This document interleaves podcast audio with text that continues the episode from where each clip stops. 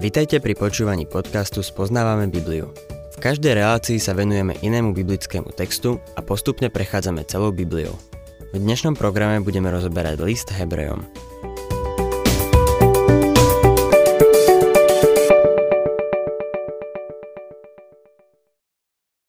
Milí poslucháči, dnes budeme pokračovať v štúdiu listu Hebrejom a nachádzame sa v odseku, v ktorom sa píše o anieloch. Kristus je nadradený anielom. Pre Hebrejov, ktorí poznali starú zmluvu, boli anieli veľmi dôležití. Pre nich boli anieli tí, ktorí boli hneď vedľa Božieho trónu.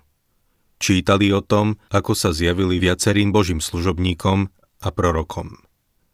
Anieli boli pre nich dôležité bytosti. Ako som minule povedal, nemyslím si, že dnes v cirkvi máme službu anielov. Pripomína mi to príbeh o dvoch chlapcoch, ktorí sa stretli po veľmi dlhom čase. Jeden z nich sa opýtal, si ženatý?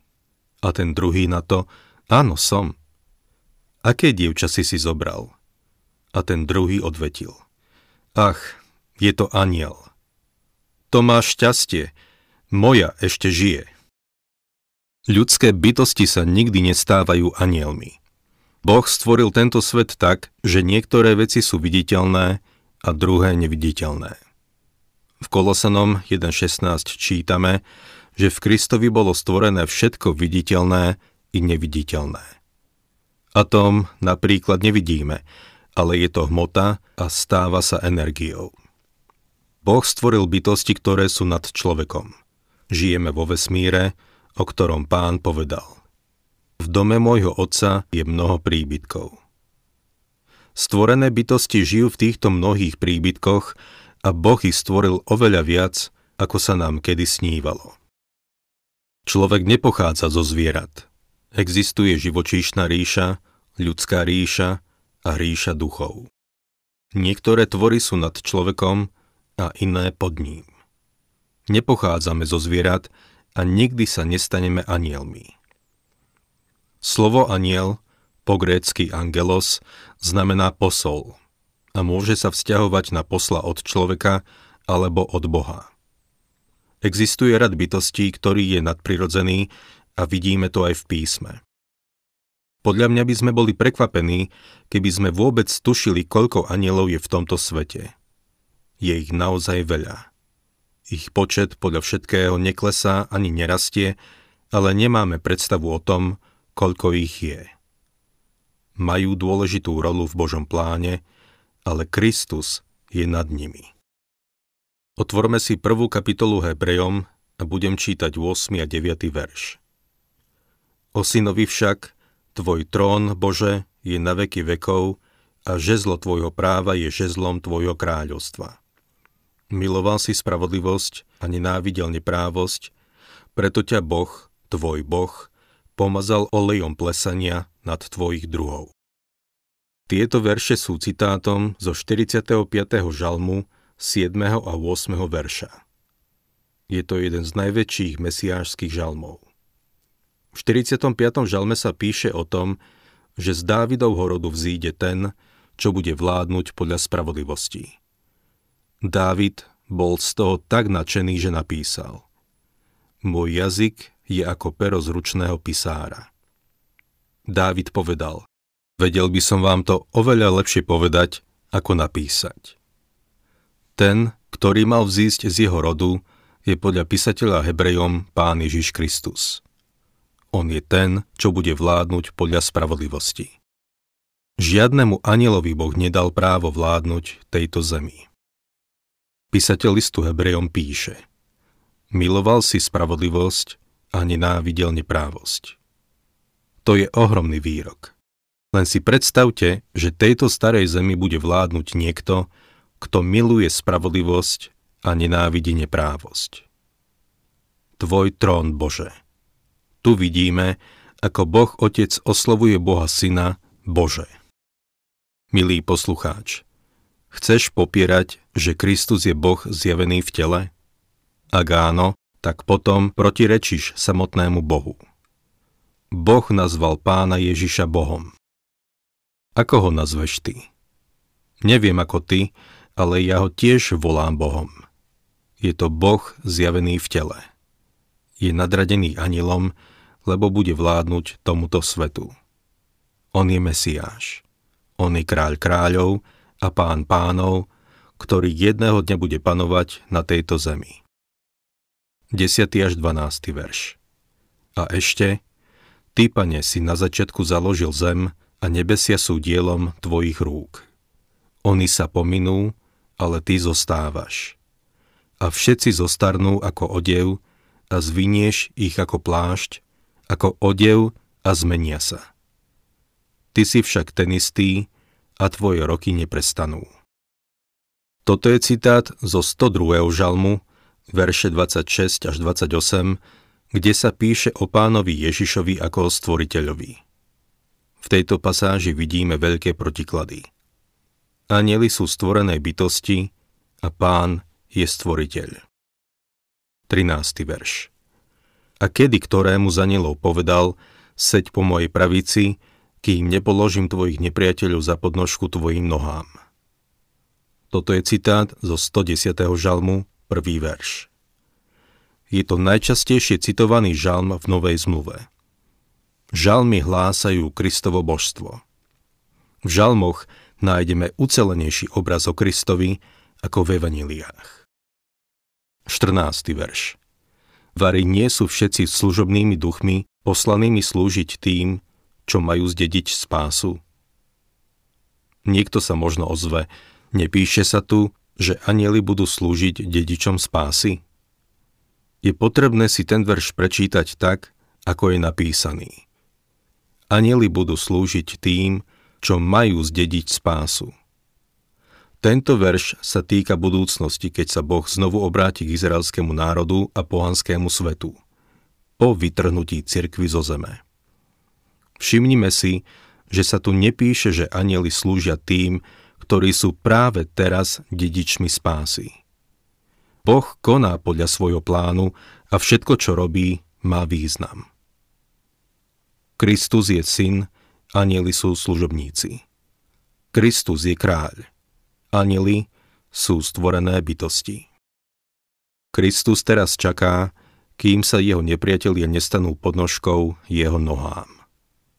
Anielovi nikdy otec nedal také prisľúbenie, ale hovorí, že jedného dňa jeho syn bude vládnuť. Toto je ohromná pasáž, ktorá nám približuje božstvo pána Ježiša Krista a jeho vyvýšenie. On je väčší od anielov. Potom, čo sme v prvej kapitole videli vyvýšenie Krista, v druhej, ku ktorej sa teraz dostávame, vidíme jeho poníženie. Stál sa človekom a keď sa ním stal, stal sa nižším, ako sú anieli.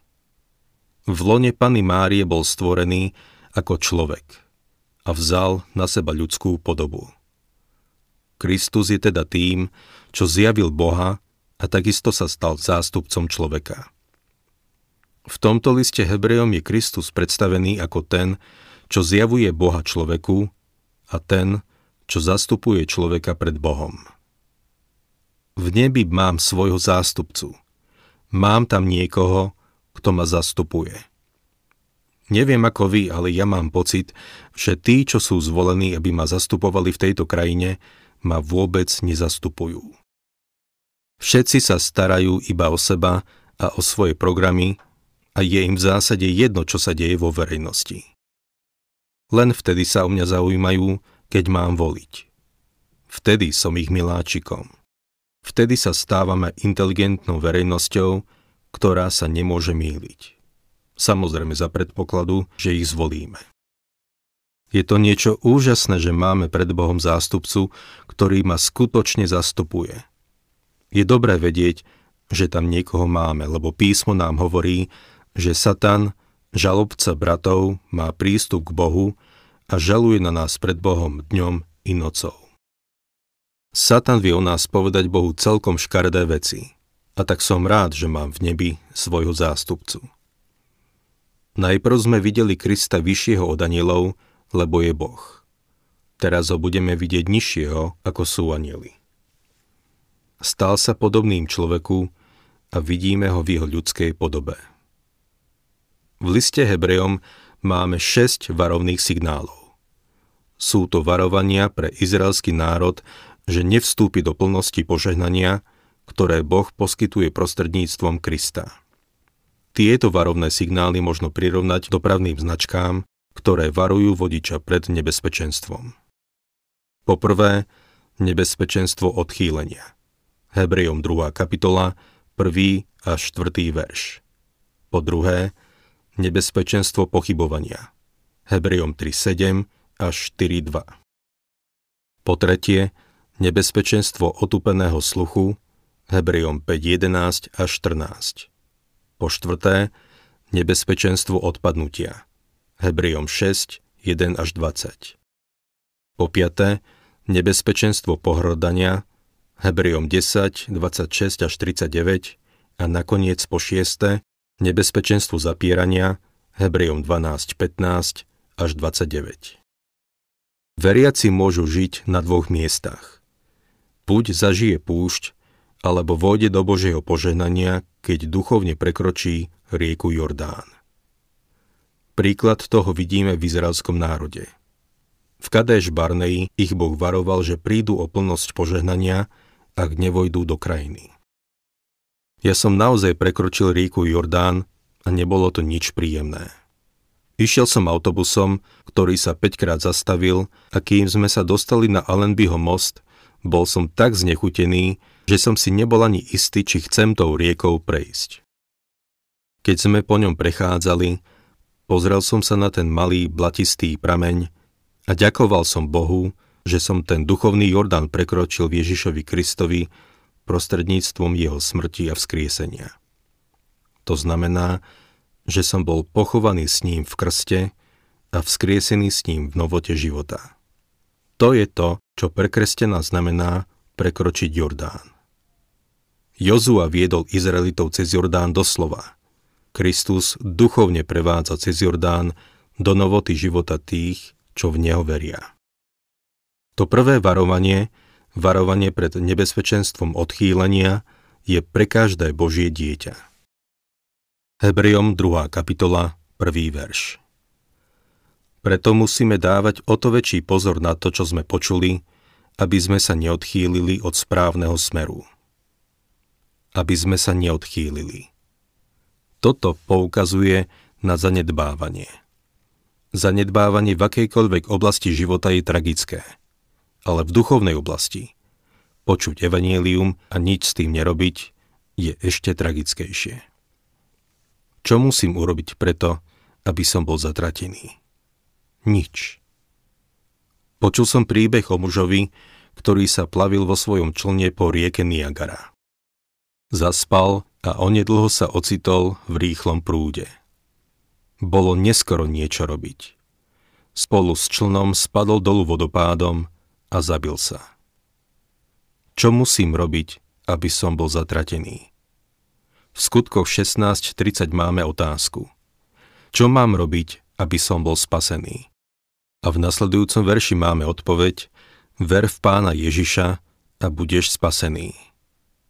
Ale odpoveď na otázku, čo mám robiť, aby som bol zatratený, je nič. Patríme do zatrateného ľudského pokolenia nie sme na súdnom pojednávaní. Už ma unavuje počúvať o tom, že sme u Boha na súdnom pojednávaní. Nie, my sme zatratení. Niektorých spasí, tých, ktorí sa obrátia ku Kristovi. Tí ostatní už sú zatratení. Nemusíš nič robiť preto, aby si bol zatratený, lebo to je tvoj prirodzený stav. V každej oblasti života existuje nebezpečenstvo, že niečo zanedbáme. Raz dávnejšie som mal sekretárku, ktorá dostala rakovinu bedrového kolbu. Doktor jej povedal, že musí ísť na operáciu, ale ona to neustále odkladala. Nakoniec bolo príliš neskoro s tým niečo robiť. Dostala varovanie, ale ona sa len odchýlila. Zanedbala to, až kým nebolo príliš neskoro. Keď to zanedbávanie prenesieme do duchovnej oblasti, počuť evanielium a nič s ním nerobiť je oveľa tragickejšie. Je veľa ľudí, ktorí počuli evanielium, Mentálne mu prisvedčili, ale nič s tým neurobili. Nedávno mi jeden muž povedal, Pán Megí, myslím si, že príde deň, keď príjmem vašu ponuku a príjmem Krista. V tejto chvíli sa však ten muž odchyľuje. Neviem, ako ďaleko zašiel, ale raz sa dostane do rýchleho prúdu a bude neskoro. Spadne dolu vodopádom. Možno dostane infarkt alebo havaruje nebude mať šancu prijať Krista. Tých, čo počujú evanílium, by som najradšej dostal k tomu, aby konali teraz. Teraz je tá správna chvíľa prijať Krista. Teraz je deň spasenia. Je tu nebezpečenstvo odchýlenia a epištola Hebriom nás predtým varuje. Čítajme ďalej druhý verš. Veď ak už slovo povedané skrze anielov bolo záväzné a každý prístupok a neposlušnosť dostali spravodlivú odplatu. Keď do Sodomy prišli anieli a oznámili, že Sodoma bude zničená, skutočne bola zničená tak, ako povedali. Vlastne vždy, keď aniel prišiel s nejakým posolstvom, dalo sa naň spoľahnúť. Pokračujme tretím veršom. Ako unikneme my, keď zanedbáme takúto veľkú spásu, ktorú začal ohlasovať pán a potvrdili nám ju tí, čo ho počuli. Istý kazateľ z Velsu začal svoju kázeň týmito slovami. Mám na vás jednu otázku. Je to otázka, na ktorú nemám odpoveď. Ani vy na ňu nemáte odpoveď. Dokonca ani Boh na ňu nemá odpoveď a potom prečítal tento text. Ako unikneme my, keď zanedbáme takúto veľkú spásu? A ja som raz mal kázeň, ktorú som nazval otázka, na ktorú nevie odpoveď ani Boh.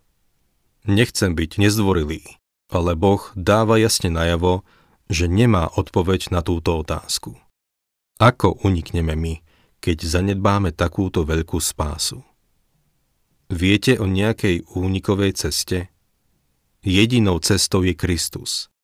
Povedal to v Jánovi 14.6. Ja som cesta, pravda i život.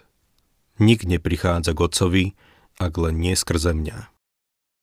V písme sa takisto píše Niektorá cesta sa človeku zdá správna, nakoniec však vedie k smrti.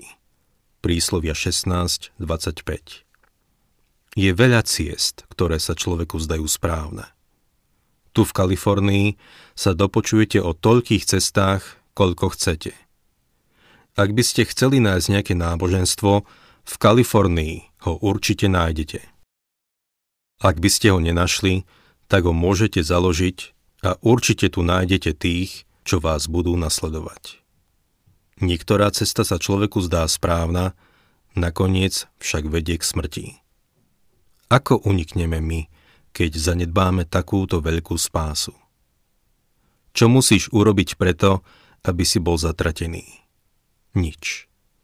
Na to, aby si bol zatratený, stačí spásu zanedbať. Písateľ listu Hebrejom píše, ktorú začal ohlasovať pán. To je samozrejme pán Ježiš, keď bol tu. Povedal Matúš 11, 28. Poďte ku mne všetci, ktorí sa namáhate a ste preťažení.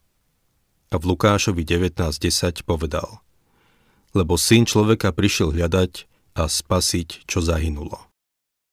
V našom texte čítame ďalej. A potvrdili nám ju tí, čo ho počuli. To sa vzťahuje na učeníkov a ostatných, ktorí ho počuli a boli svetkami jeho smrti a vzkriesenia. Vyšli a všade hlásali evanílium. Čítajme ďalej štvrtý verš. Boh pritom potvrdzoval svedectvo znameniami, zázrakmi i rozličnými prejavmi moci a udeľovaním Ducha Svetého podľa svojej vôle. Nazdávam sa, že písateľ Hebrejom sa tu konkrétne odvoláva na deň letníc. Vtedy dostali a používali dary Ducha Svetého. Tie dary samozrejme potvrdzovali ich zväzť. Komu? Izraelskému národu. Tento prvý varovný signál je ohromným varovaním aj pre nás. Je to varovná značka. nevaruje nás pred prekročením rýchlosti, ale pred odchýlením. Stačí sa odchýliť od tejto veľkej pravdy, ktorú berieme za samozrejmosť. Na budúce budeme pokračovať od 5. verša, kde sa píše o božstve pána Ježiša Krista.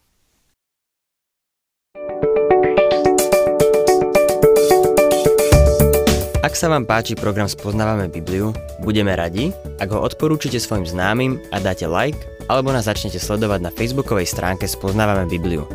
A ak vás niečo oslovilo alebo zaujalo, napíšte nám cez Facebook alebo na adresu spoznávame.bibliu zavinač gmail.com.